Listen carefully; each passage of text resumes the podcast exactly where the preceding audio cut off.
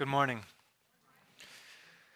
So good to be with you this morning. And uh, we are in the second week of a series in Jeremiah. And I'm so glad to share what, what God's put on my heart for this week. Jeremiah is a book that maybe a lot of us wouldn't go to regularly, or maybe you've never read before. Uh, and if you have, maybe you don't remember much you've read. But as we engage this material, and we're not going to go verse by verse, it's 52 chapters. In fact, it's the longest book in the entire Bible if you count the Hebrew words, the, uh, the language it was written in. So we can't possibly do all of those chapters in eight weeks. So we're going to skip around a little bit. But as we engage this material, you're going to see that what Jeremiah spoke out against is something that we need to have spoken out against in our own time, right now, today. And in fact, what he speaks out against is of course, he speaks out against the nations, but what he actually speaks out against even more directly and harshly is the community of faith. The community of faith. And so we pick up, and I'm just going to do a short review. If you missed last week, you can always listen to the sermons online. Uh, but last week we looked at two core concept as, concepts as we looked at Jeremiah's call. Uh, two core things that we need to be remembered, uh, reminded of. The first is of God's protection. During Jeremiah's call, God told Jeremiah that he would protect him. But as we saw last week, protection does not mean that no harm will come to you, but that God's plan will be accomplished and that you get to be a part of it. And how do we so need to recover and rediscover that truth? We are constantly let down when we feel like God has not done what we expect, but ultimately, He does not promise us that no harm will come. He promises us that His will will be accomplished and you get to be a part of it. The second thing that we learned last week, core to the book of Jeremiah, is God's message of judgment. And his message of judgment can be simply, simply uh, remembered this way God destroys what destroys us, and he builds up what benefits us. God is constantly in this pattern of destroying what destroys us and building up what benefits us. This morning, we skip ahead, and as we get into the second week of Jeremiah, we come to a really interesting text. It's found in Jeremiah chapter 7, verse 1 through chapter 8, verse 3. It's found on the blue books in front of you, the blue Bibles in front of you on uh, page 620. So we've skipped uh, five chapters. Uh, but we come to chapter 7, and the passage that we are going to be looking about at this morning is referred to as Jeremiah's temple sermon. It's really famous in the context of Jeremiah. Uh, it is his temple sermon. In fact, we will see in just a moment, it is called his temple sermon because God tells Jeremiah to deliver it at the gate before the people would enter into the church to worship. You know, this morning as you were entering into our door, somebody hopefully greeted you and was smiling and said, You know, welcome to LifeSpring. I hope you have a nice day. And we're glad you're here. Something like this. Imagine if instead we stationed greeters outside, and as you were walking in, we gave you the message that you're about to see, which is going to be fairly negative and fairly hard to take in. That is exactly what's going on. Now, Jeremiah's temple sermon was given early uh, in the reign of King Jehoiakim, we are told. Now, you may not know this, but the temple is actually destroyed during the ministry of Jeremiah in 586 by King Nebuchadnezzar and the Babylonians. But Jehoiakim, this sermon is probably delivered uh, somewhere between 609 BC and probably 605 BC, before the Babylonians have, have done their first deportation. And in fact, Jeremiah ch- chapter 7, if you take notes and you want to read it later, has a parallel passage in the book of Jeremiah found in Jeremiah 26, which gives us a little more uh, historical context early in the reign of King Jehoiakim. And here's a little bit of the history. I can do this in about a minute or two, so I won't take too much time on it. But we are told in chapter 1 of Jeremiah that Jeremiah began to prophesy in the time of King Josiah, early in the, king, uh, the reign of King Josiah. So he begins to reign around 627 BC. Josiah dies around 610, 609, and Josiah's son takes the throne. His son's name was Jehoahaz, something like this. I may have pronounced it wrong, but when you're a preacher, you just say it with confidence and no one knows the difference, you see? So Jehoahaz takes the throne and he lasts three months. Now, Josiah dies because Judah is sandwiched between two declining superpowers Assyria to the north, technically to the northwest, and Egypt to the south, the southwest. And so they're sandwiched between these two declining superpowers, and to the northeast, a rising superpower is coming Babylon.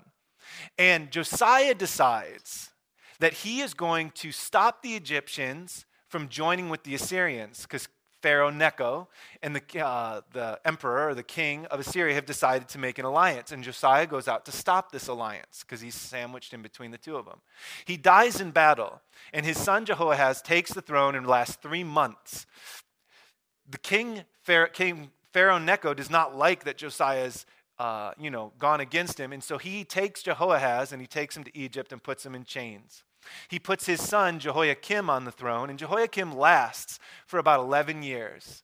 After those 11 years, he tries to rebel against the Babylonians, who by this time have already conquered them. And although they've conquered them, they have not destroyed them. They've just deported many of the greatest uh, thinkers uh, and workers in Israel, thus diminishing them significantly, but he's allowing them to rule themselves. Well, Jehoiakim decides that he is going to take the throne and he is going to stop sending tribute to Babylon. And so the king of Babylon, of course, comes and, you know, does another layer of export, uh, exile and destruction. And his son then is put in, on the throne. His son, Jehoiakim's son, Jehoiachin. There weren't very much creativity when it came to names. And Jehoiachin takes throne, lasts for three years. He is exiled, and Josiah's last son, Zedekiah, is put on the throne, and he ultimately rebels, and that is when the temple is destroyed. It's all over about a period of 23 years after the death of Josiah. Now, what happens here in the temple sermon happens at the very beginning of Jehoiakim's reign, early on after the death of Josiah. And I want to read you this text, and I'm going to read the entire thing. It's a little longer than we would normally look at. And if you've got your Bibles there, keep it there. Keep your finger in there because we're going to be in this passage the whole time. But what we're going to see is that Jeremiah's prophecy, his temple sermon, is given against the faithful community, or we might say the unfaithful community. Whatever you want to call them, they are the ones that are going through the gate to go in for worship. He stands outside the gate and he delivers a sermon in which he tells the people they are being hypocrites, that they are religious hypocrites. Now, hypocrisy is something that we do when we pretend that we are something we are not.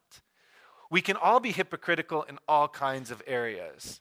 Not just religious hypocrisy, but maybe you've noticed and I've noticed that religious hypocrisy is disproportionately destructive.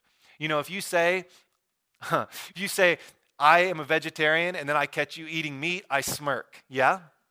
Uh, it's hypocrisy, but it's not incredibly destructive. But religious hypocrisy is not like that, is it? It's incredibly destructive. And so Jeremiah stands outside of the temple and he gives them the solution to religious hypocrisy. And it is not what you might think. And so I'm going to read it to you, and you can see if you can pick it out. And as we go through, we are going to see that the solution that we may think is the answer to religious hypocrisy is not the solution at all. It is something completely different. See if you can guess it, but if you do, don't say it out loud. Remember, I get to say it. All right, Jeremiah chapter 7, verse 1. This is the word of the Lord that came to Jeremiah Stand at the gate of the Lord's house and proclaim this message. Hear the word of the Lord, all you people of Judah who come through these gates to worship the Lord. This is what the Lord Almighty, the God of Israel, says Reform your ways and your actions, and I will let you live in this place. Do not trust in deceptive words and say, This is the temple of the Lord. This is the temple of the Lord. This is the temple of the Lord.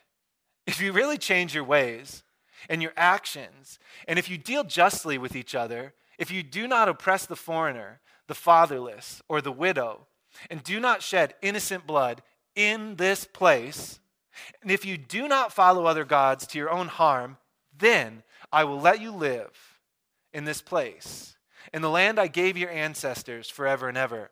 But look, you are trusting in deceptive words that are worthless.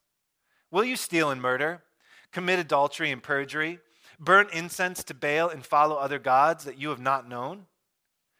And then come and stand before me in this house, which bears my name, and say, We are safe, safe to do all of these detestable things.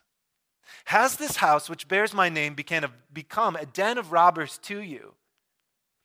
I have been watching you, says the Lord.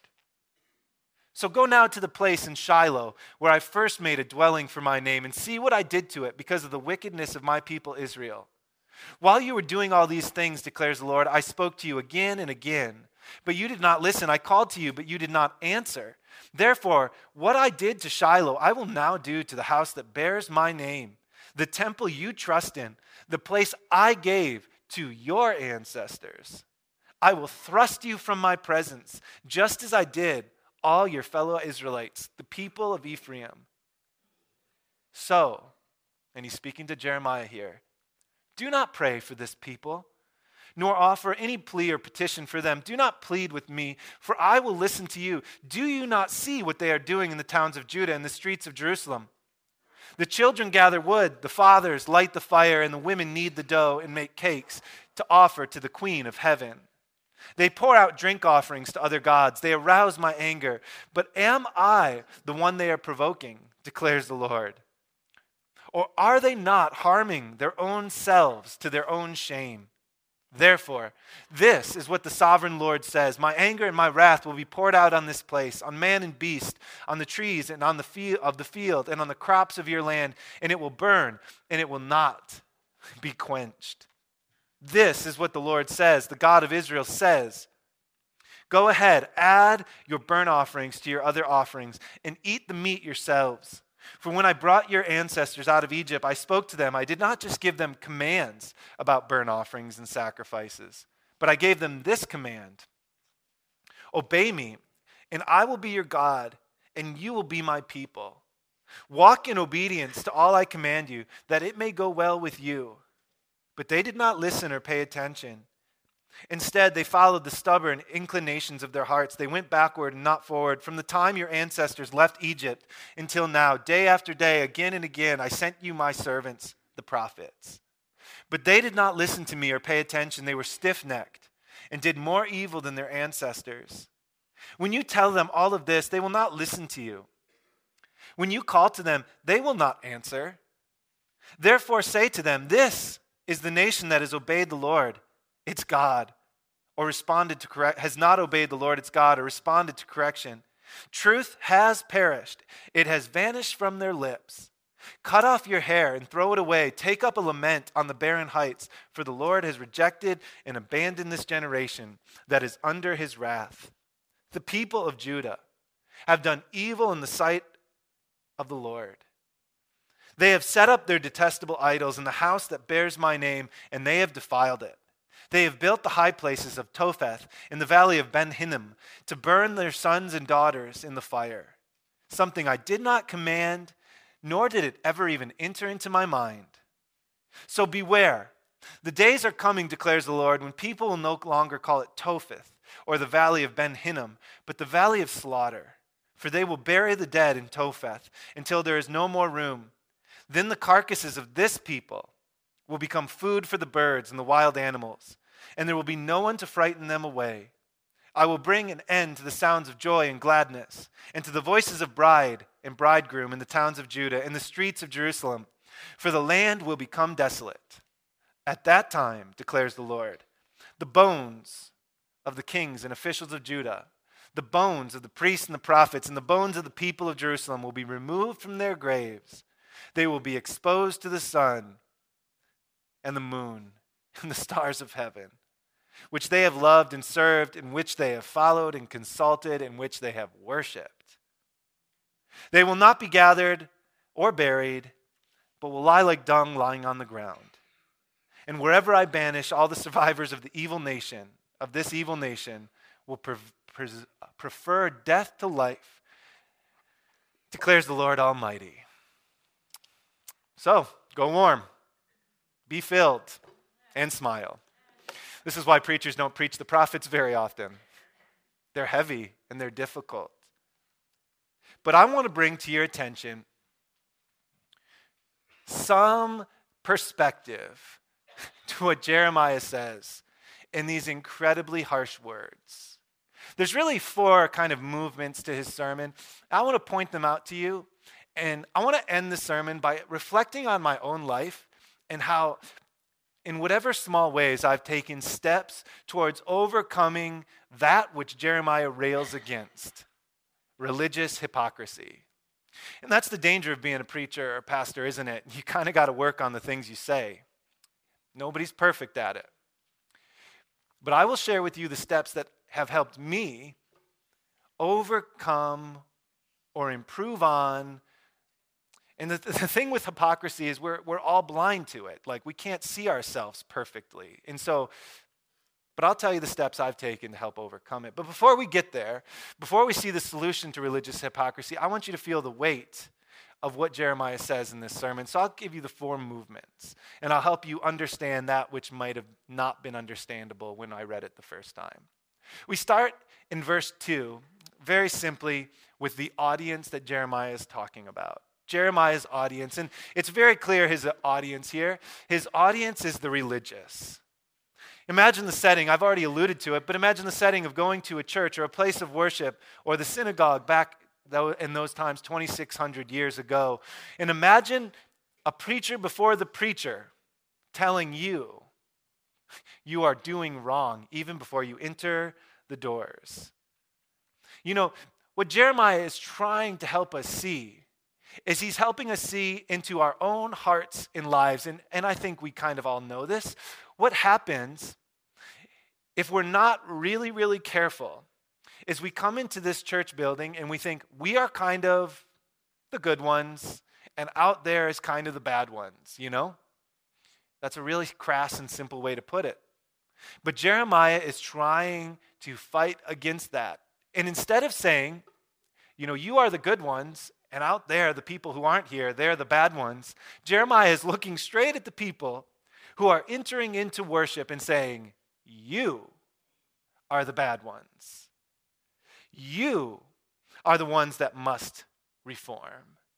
I mentioned earlier, of course, hypocrisy is a big deal, but in religious context, it's a really big deal. I made a little joke about, uh, you know, the vegetarian and the meat eater, and we smile at that. Or there's all kinds of things that we're hypocritical, and some of it is right. If we're charitable towards one another instead of just jumping down each other's throats, we realize that even if we were to make a list of things we think we should and shouldn't do, it's really hard to do the things we think we should do. It's not necessarily that we're trying to be hypocritical, it's just we have a vision of ourselves of what it should look like, and oftentimes we are willing to trade that vision in for something less. You know? McDonald's for broccoli, sitting for running, or just maybe small movements, you know? We're willing to trade in quality time with our families for American Idol, right? There's all kinds of things that we make these trades. And if you were to go to me and you were to say, Do you value TV more or your family? I would say, Well, of course I value my family, but you know, sometimes it doesn't look like that if you were to see. If you were to say, I value generosity, and then we were to look at your checkbook, some of us would be like, Well, I do value it. It's just really hard, you know? It's expensive to live you know? We're all kind of hypocritical, but I've noticed that religious hypocrisy is even more destructive than all those other hypocritical ways.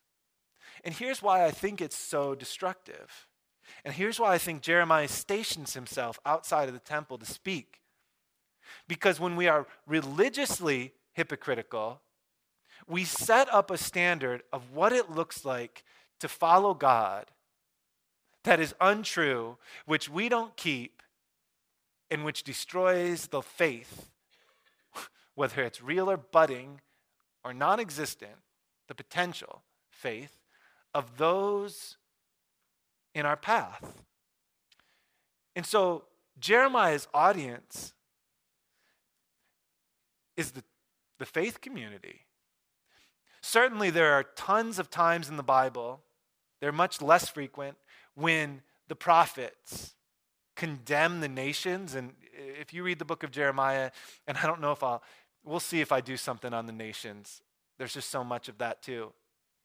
But Jeremiah's worst condemnation is not for Babylon, it's not for the surrounding nations, it's for the nation of Judah. Jeremiah's worst condemnation is not for those outside, it's for those inside. Jesus' worst condemnation and if you were to read the Gospels, you could say almost his exclusive condemnation, almost, was not for those outside of the faith community, but those inside the faith community. Why is that? And it really comes to Jeremiah's next movement in his sermon. It's his offer, Jeremiah's offer. His offer is simple, and it is this it is repent and live. Repent and live. Now look at me in the te- with me in the text in Jeremiah 3 through 8. And actually I want to draw your attention specifically to verse 4. See, the text says, do not trust in deceptive words. And those deceptive words are kind of unusual. They may have stood out even as I was reading it. This is the temple of the Lord. This is the temple of the Lord. This is the temple of the Lord. That trifold repetition. It'd be like saying something, do not trust in deceptive words, and one of you saying, even though knowing that you have injustice and all kinds of evil in your heart and in your life, you say, But I go to church, but I go to church, but I go to church, right? That'd be the same exact thing. Jeremiah is saying, Do not trust in deceptive words. And in the book of Jeremiah, and we, we won't touch on all of this as we go through in the series, so I want to draw your attention to a few spots. Jeremiah, one of the major themes of the book is his um, his fighting, his infighting with himself and the other prophets that exist in the nation of Judah. And I'll show you a couple examples. You won't have to turn far. Turn with me the very uh, page that goes before this. Just turn one page back to chapter 5, verse 12. And you'll see that Jeremiah describes the deceptive words of the false prophets. Chapter 5, verse 12. They have lied about the Lord they have said, He will do nothing, no harm will come to us, we will never see the sword or famine. And if you turn a couple pages forward in Jeremiah, I like this one even better, chapter 14, verse 13, you will see that Jeremiah says, But I, I said, Alas, sovereign Lord, the prophets keep telling them, You will not see the sword or famine, but indeed, uh, you will not see the sword or famine. Indeed, I will give them a lasting peace. You see, Jeremiah's false prophets that he was uh, contemporary with in the nation of Judah, Jeremiah had a message. you are doomed because of your sin. That was his message. God destroys what destroys you, and your sin is destroying you. The false prophets had a message, a much more popular message. You are safe despite what you've done. You are safe despite what you've done. And Jeremiah is extending to the people an offer, and the language of prophecy is always extremely hyperbolic. You'll notice that as you go through these prophecies, and you may have noticed some even here, that God's fire will go against the nation of Judah and it will never be quenched. But of course, Jeremiah says in other places that he will not be exiled forever, that you'll be led back to the land. He's not lying, he's speaking within the language of prophetic uh, discourse.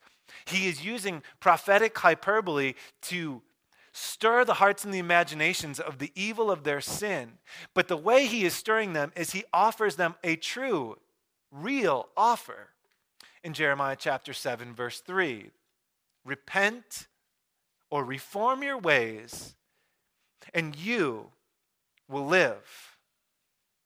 But you see, the problem is the people of Judah, not the outsiders, not the non church goers or the non temple goers, the church goers of the people of Judah are going to church, but they don't care. They sit in whatever the color chairs were that day, but they are not willing to reform. They go, but they will not change. And listen to what Jeremiah says. You can even turn there again. It's in Jeremiah 14, verse 7. And I'm sorry for having you move around a little bit, but I want you to see this. so critical. Jeremiah 14, 7. Jeremiah comes to this place, and I want you to notice his emotional state and his prayer for the people of Judah. He says, Although our sins testify against us, do something, Lord, for the sake of your name. For we have often rebelled, we have sinned against you. I highlighted that little verse in my Bible and I wrote next to it, the heart of repentance, because that's what it is.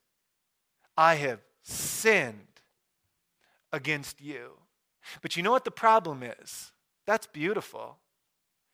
But the problem is, Jeremiah is praying it on the behalf of a people who do not feel it. He is praying that they might see their sins, that God might be merciful and gracious, and that the sin of the people might cause them to repent. As we sing so often in that song, your loving kindness leads me to repentance. But in the case of the Judah, people of Judah, God's loving kindness, patience, and long suffering has not led them to repentance, but has led them towards greater sin, apathy, and rejection of God. And so Jeremiah pleads with God, please do not do as our sins deserve. For we have sinned. But for your sake, deal with us according to your loving kindness. The problem is, Jeremiah prays that on the behalf of a people who do not see it. How many times have we seen a mother or a father and they look at their son or their daughter who is leaving the Lord, who is walking away from God, and they pray something just like Jeremiah 14 7, don't they? Just like it.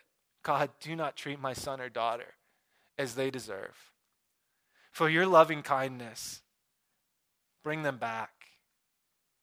But the truth is, although that prayer is heartfelt, it must require the repentance of the person who is walking away. And God always always forgives. He is our perfect heavenly Father, just as the story of the prodigal son teaches us, who stands at the end of his driveway, looking into the distance, waiting for us to return. And as he scans the future, as he sees us, he does not close his arms like this, saying, you know, bad, bad, you should not come. He opens them wide to hug, to kiss, to kill the fatted calf, and to robe us with splendor and glory as his son.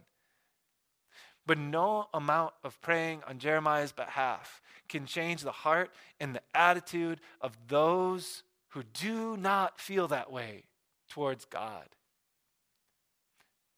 We must value our own hearts.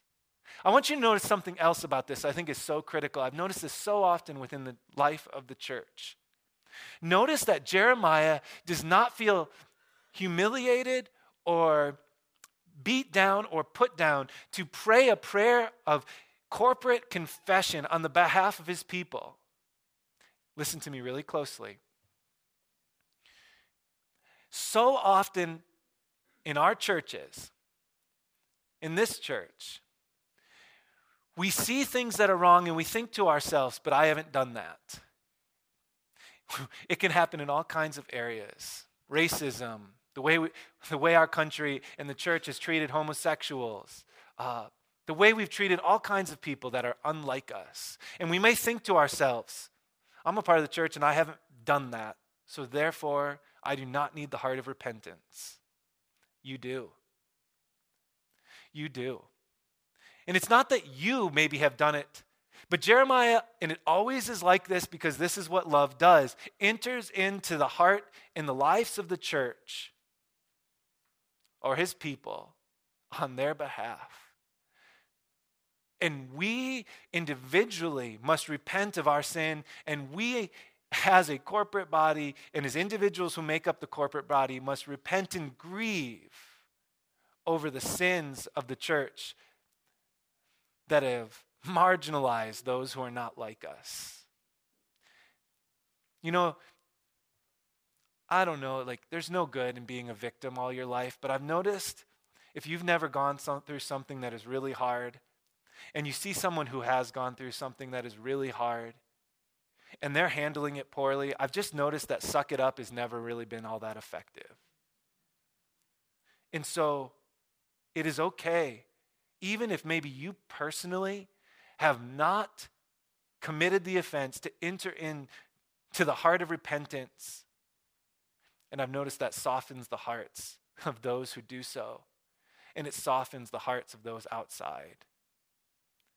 The third thing we see in Jeremiah's sermon is we've seen first his audience, you know, the religious. His second, we've seen his offer, repent and live. The, third thing we see in verses 9 through 11 is Jeremiah's warning. And his warning is the Lord is watching. There is a complacency that takes place when we feel like no one is watching. But Jeremiah says God is watching. And what is God seeing? Jeremiah makes it very, very clear for us, doesn't he? You can look at your text or you can just look at me and you can hear me say what he says. He says God is seeing injustice towards the foreigner, the orphan, and the widow in verse 5 and 6. He sees God is seeing murder taking place in verse 6 and 9. But notice in verse 6, he not only says murder is happening, he says murder is happening in this place, in the temple itself. Is this him saying that there's actually killing going on in the temple, or perhaps it's murder in their heart? I don't know. But murder is taking place. He says that idolatry is happening in verses 6 and 9. He says stealing and adultery and perjury in verse 9 are prevalent and rampant. You see, God is watching. And what was God seeing? Evil, simply put. Notice that these are not the gray areas of life. They're not gray. They're not, he's not saying God looked down from heaven and he is watching and he saw you had a beer. He is not saying God looked down and he caught you, you went to a square dance. He's not saying, I caught you, you were playing euchre with your family. You see? They're not the gray areas in life. Murder, injustice towards those who have no voice, adultery, lying or perjury, stealing. The people of Judah engage in this stuff. And what do they say? We see it in verse 10. We are safe. We are safe. And we feel that way at times. I often say one of the most damaging things to us spiritually that can possibly take place is to sin and have no one discover it. To sin and feel as though no consequences are forthcoming. It's dangerous to you because you will get, in, get into a state similar to what Jeremiah's audience did. Committing acts of destruction and evil against each other, not the gray areas murder, stealing, idolatry, lying, adultery, and saying, We are safe. We are safe. The evil that Jeremiah describes, and he gives you a few examples, but what it stands for is any action that destroys a relationship with another person or with their God. Any relationship that destroys their relationships with others or with their God. And so, although the majority of this sermon focuses on the last component, his last movement. In fact, it's almost the entire thing, right? Chapter 7, verse, uh, chapter 7, verse 12, all the way to chapter 8, verse 3, focuses on judgment. You must feel the weight of Israel's lack of repentance in their evil to understand that judgment is not a Zeus throwing lightning bolts at random acts. What would a God who does not judge the evil of this world be like? And I would suggest he wouldn't be a very good God. But his judgment, as we saw last week, is not to, des- is to destroy what destroys us and to build up what benefits us. And so here's his judgment. Jeremiah's message, the last component, and I'm going to skip this stuff. I'm not going to explain all of it to you because uh, I want to tell you some about my own life. And I want to take you home and help you destroy the hold of religious hypocrisy on your life. But his fourth movement in his sermon is, is his message judgment is coming. Judgment is coming. The safety you feel at a lack of repentance over your real evil that is destroying your relationships means that judgment is coming. In verse 12 through 16 or 15, you see a little example about Shiloh. you know, Shiloh was actually the first place that God had a permanent dwelling.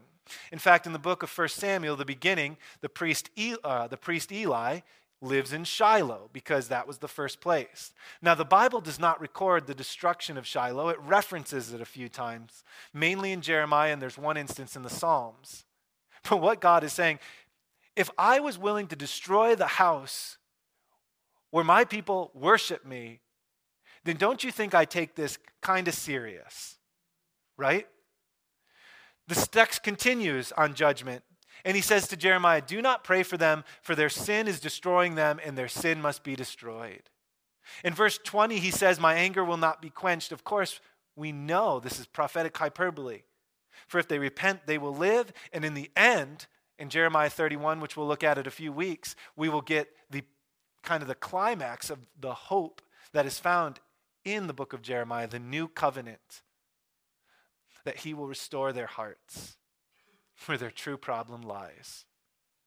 In verses 21 through 29, Jeremiah says to the people very clearly, the reason destruction is coming is because your sin will continue. And in verse chapter 7, verse 30 through 8 3, he does the most graphic description of the evil of their sin as uh, exemplified in their actions in Beth Hinnom or Topheth, the valley of Beth Hinnom, in building an idol to the God, the Canaanite god of, uh, of Molech, who was a god who was this huge bronze statue who had his arms outstretched, and they'd put their infant child in, and there was a fire basin at the bottom, and he would slide to the bottom, and he would burn up.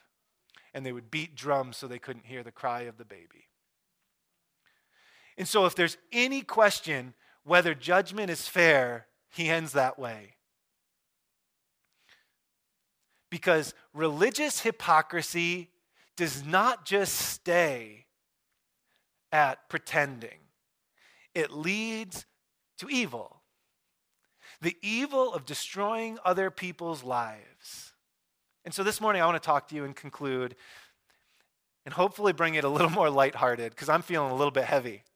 I'm looking at you guys. You guys look a little bit heavy. I don't blame you. But I want to show you how you can break the evil of religious hypocrisy.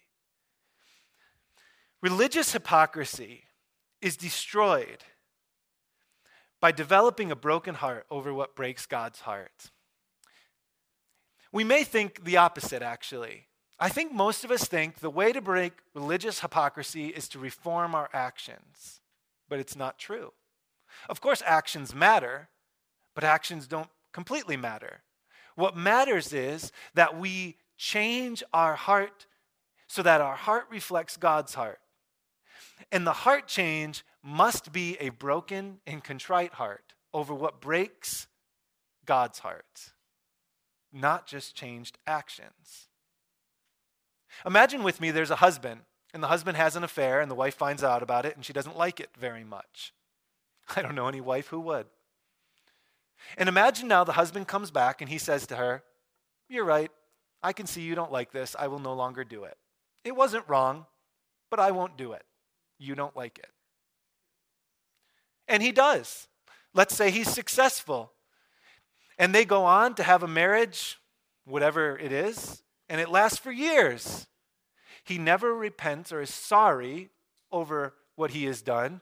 He just has the strength to behavior modify and to not do it again. Let me ask you do you think that's a marriage of joy and happiness, of satisfaction, of intimacy? He's modified his behavior, but I would guess it would fall very much into an employee employer relationship. You have kept the contract, here's food and clean clothes and thank you for going to work so that I can buy food and run the energy to clean your clothes. See? The heart of repentance is what destroys religious hypocrisy. But the heart of repentance is not about behavior modification. Of course, that comes. Of course, it comes. It doesn't mean that we don't modify our behavior, but behavior modification without mental modification does very little. In fact, I would argue that husband probably feels fairly superior. I, on my own power, have stopped doing what displeases my wife, even though it wasn't wrong, and I have the power to not do it. You see? Behavior modification without mental modification is ugly. Mental modification will lead to behavior modification. Let me turn with you, have you turn with me in your Bibles to a passage in Luke, Luke chapter 18, verses 9 through 14. Luke chapter 18, verses 9 through 14. We're coming to the runway, it's getting close, but I want you to feel something for a second. To some who were confident of their own righteousness and looked down on everyone else, Jesus told this story, this parable. Two men went up to the temple to pray, one a Pharisee, who was a religious leader, and the other a tax collector, who in that culture was the worst of the worst. The Pharisee stood by himself and prayed, God, I thank you that I am not like other people, robbers, evildoers, adulterers, or even like this tax collector. I fast twice a week and I give a tenth of all I get. But the tax collector stood at a distance. He would not even look up to heaven, but he beat his breast and he said, God, have mercy on me, a sinner. I tell you that this man, rather than the other, went justified, home justified before God. For all those who exalt themselves will be humbled, and those who humble themselves will be exalted. The heart of repentance does your heart break at what breaks God's heart? Now, listen what breaks God's heart? What breaks God's heart is the mistreatment of people, the destroying of our relationships, the evil of superiority that marginalizes and destroys. That's what breaks God's heart the way we treat each other, and the way we relate to Him. I'm pretty sure it's not euchre or dancing. What breaks God's heart is the way we treat other people. So, how do we fix our attitude? It's not that easy, isn't it? It it's actually a little easier to say, okay, for in the short term at least, to say, you know, I know my wife doesn't like this, so I'm going to stop it in the short term. It's easier to behavior modify than it is to change your attitude, you know? How do I just change my attitude? How does that do? How do I do that? I feel this way to certain types of people, or I feel this way about certain things, certain ideas. How do I change my attitude about those things? All I can share is what's worked for me but I would imagine it'll work for you. It's a message this church and every church needs to hear. And the message is one you hear often here the message is of engagement. If you want to be broken over what breaks God's heart, and if what breaks God's heart is the destructive, judgmental attitudes that destroy relationships and alienate other people, then what you need to do is you need to start engaging people that are nothing like you. I'm reading this book. I, I talked about it a couple weeks ago called Confident Pluralism. It's really, really good. And the first couple chapters were really tough, but the rest were really good. And it's not a book telling us to be pluralistic. So just put that out of your head that everything is okay. But it is a book teaching us how can we survive and thrive in a world that has deep differences? How can we connect and relate to people who are nothing like us without becoming like them and still having convictions in which we relate to them. In the book, there's a couple beautiful stories. One is in Missouri. There was a group, uh, you know, a pro life group, that their whole uh, reason for existing was to defeat Roe versus Wade. It was in their mission statement. There was another group in Missouri, of course, that wanted to abort babies, and it was their mission to help, uh, help families through you know, giving women the choice uh, to abort babies. Generally, what happens in our culture, in our world, is these two groups fight against each other, name call, and nothing ever gets accomplished. But instead, the leaders of these two organizations decided they were going to do something really, really, really, really, really, really, really, really simple. They were going to have dinner regularly. And they were going to get to know each other. And they never changed their opinions. The one always thought pro life was okay, or was the only way, and the other one was convinced that it wasn't. But they discovered that they both believed that unwanted pregnancy was not good for our country and for their area, and they started working together to diminish unwanted pregnancy. I probably will never understand the pro choice movement. It's just not who, who I am. But I love those people who are pro choice. And I grieve for the women who have done an act like that. Because I don't I don't just care about what I see to be a baby that is now gone, but a life that is now being colored and destroyed by that action. But there can be common ground. And do you see where it started? With hamburgers and pizza, dinner, talking. There was another story in the book of Confident Pluralism about a mayor who was openly gay in Portland, Oregon. And the church leaders of Portland, Oregon went to that mayor and said, How can we make our city better? And both groups, before coming together, hated each other because generally, if somebody says to another person, What you are is an evil and I don't like anything about you, it just doesn't foster intimacy, I've noticed in life, you see? But that church leader went to him and they discovered that although, and they never agreed, the other side never said that the gay lifestyle is okay, and the other side never tried to convince them, they came together on common ground. And it happened because of engagement, because they came together. And they were able to do great things in Portland, Oregon. It said they got like 26,000 volunteers through the church involved in Oregon, and the mayor made a statement that our city has been transformed due to their activity. They still didn't agree, but they engaged. That is a message that we need. If our church is to avoid religious hypocrisy, I will ask you some simple questions. How many people do you know that are not like you? How many people that are not like with you, like you, do you engage regularly? What do people that are nothing like you think about you? How do you feel they think about you? Because I know one thing people that were nothing like Jesus, like Jesus. And so, if they don't, it may not be that you are being pure doctrinally, it may be that you need to reconsider your approach. Because we can be different and we can engage. And you know what? That is what success looks like in the church.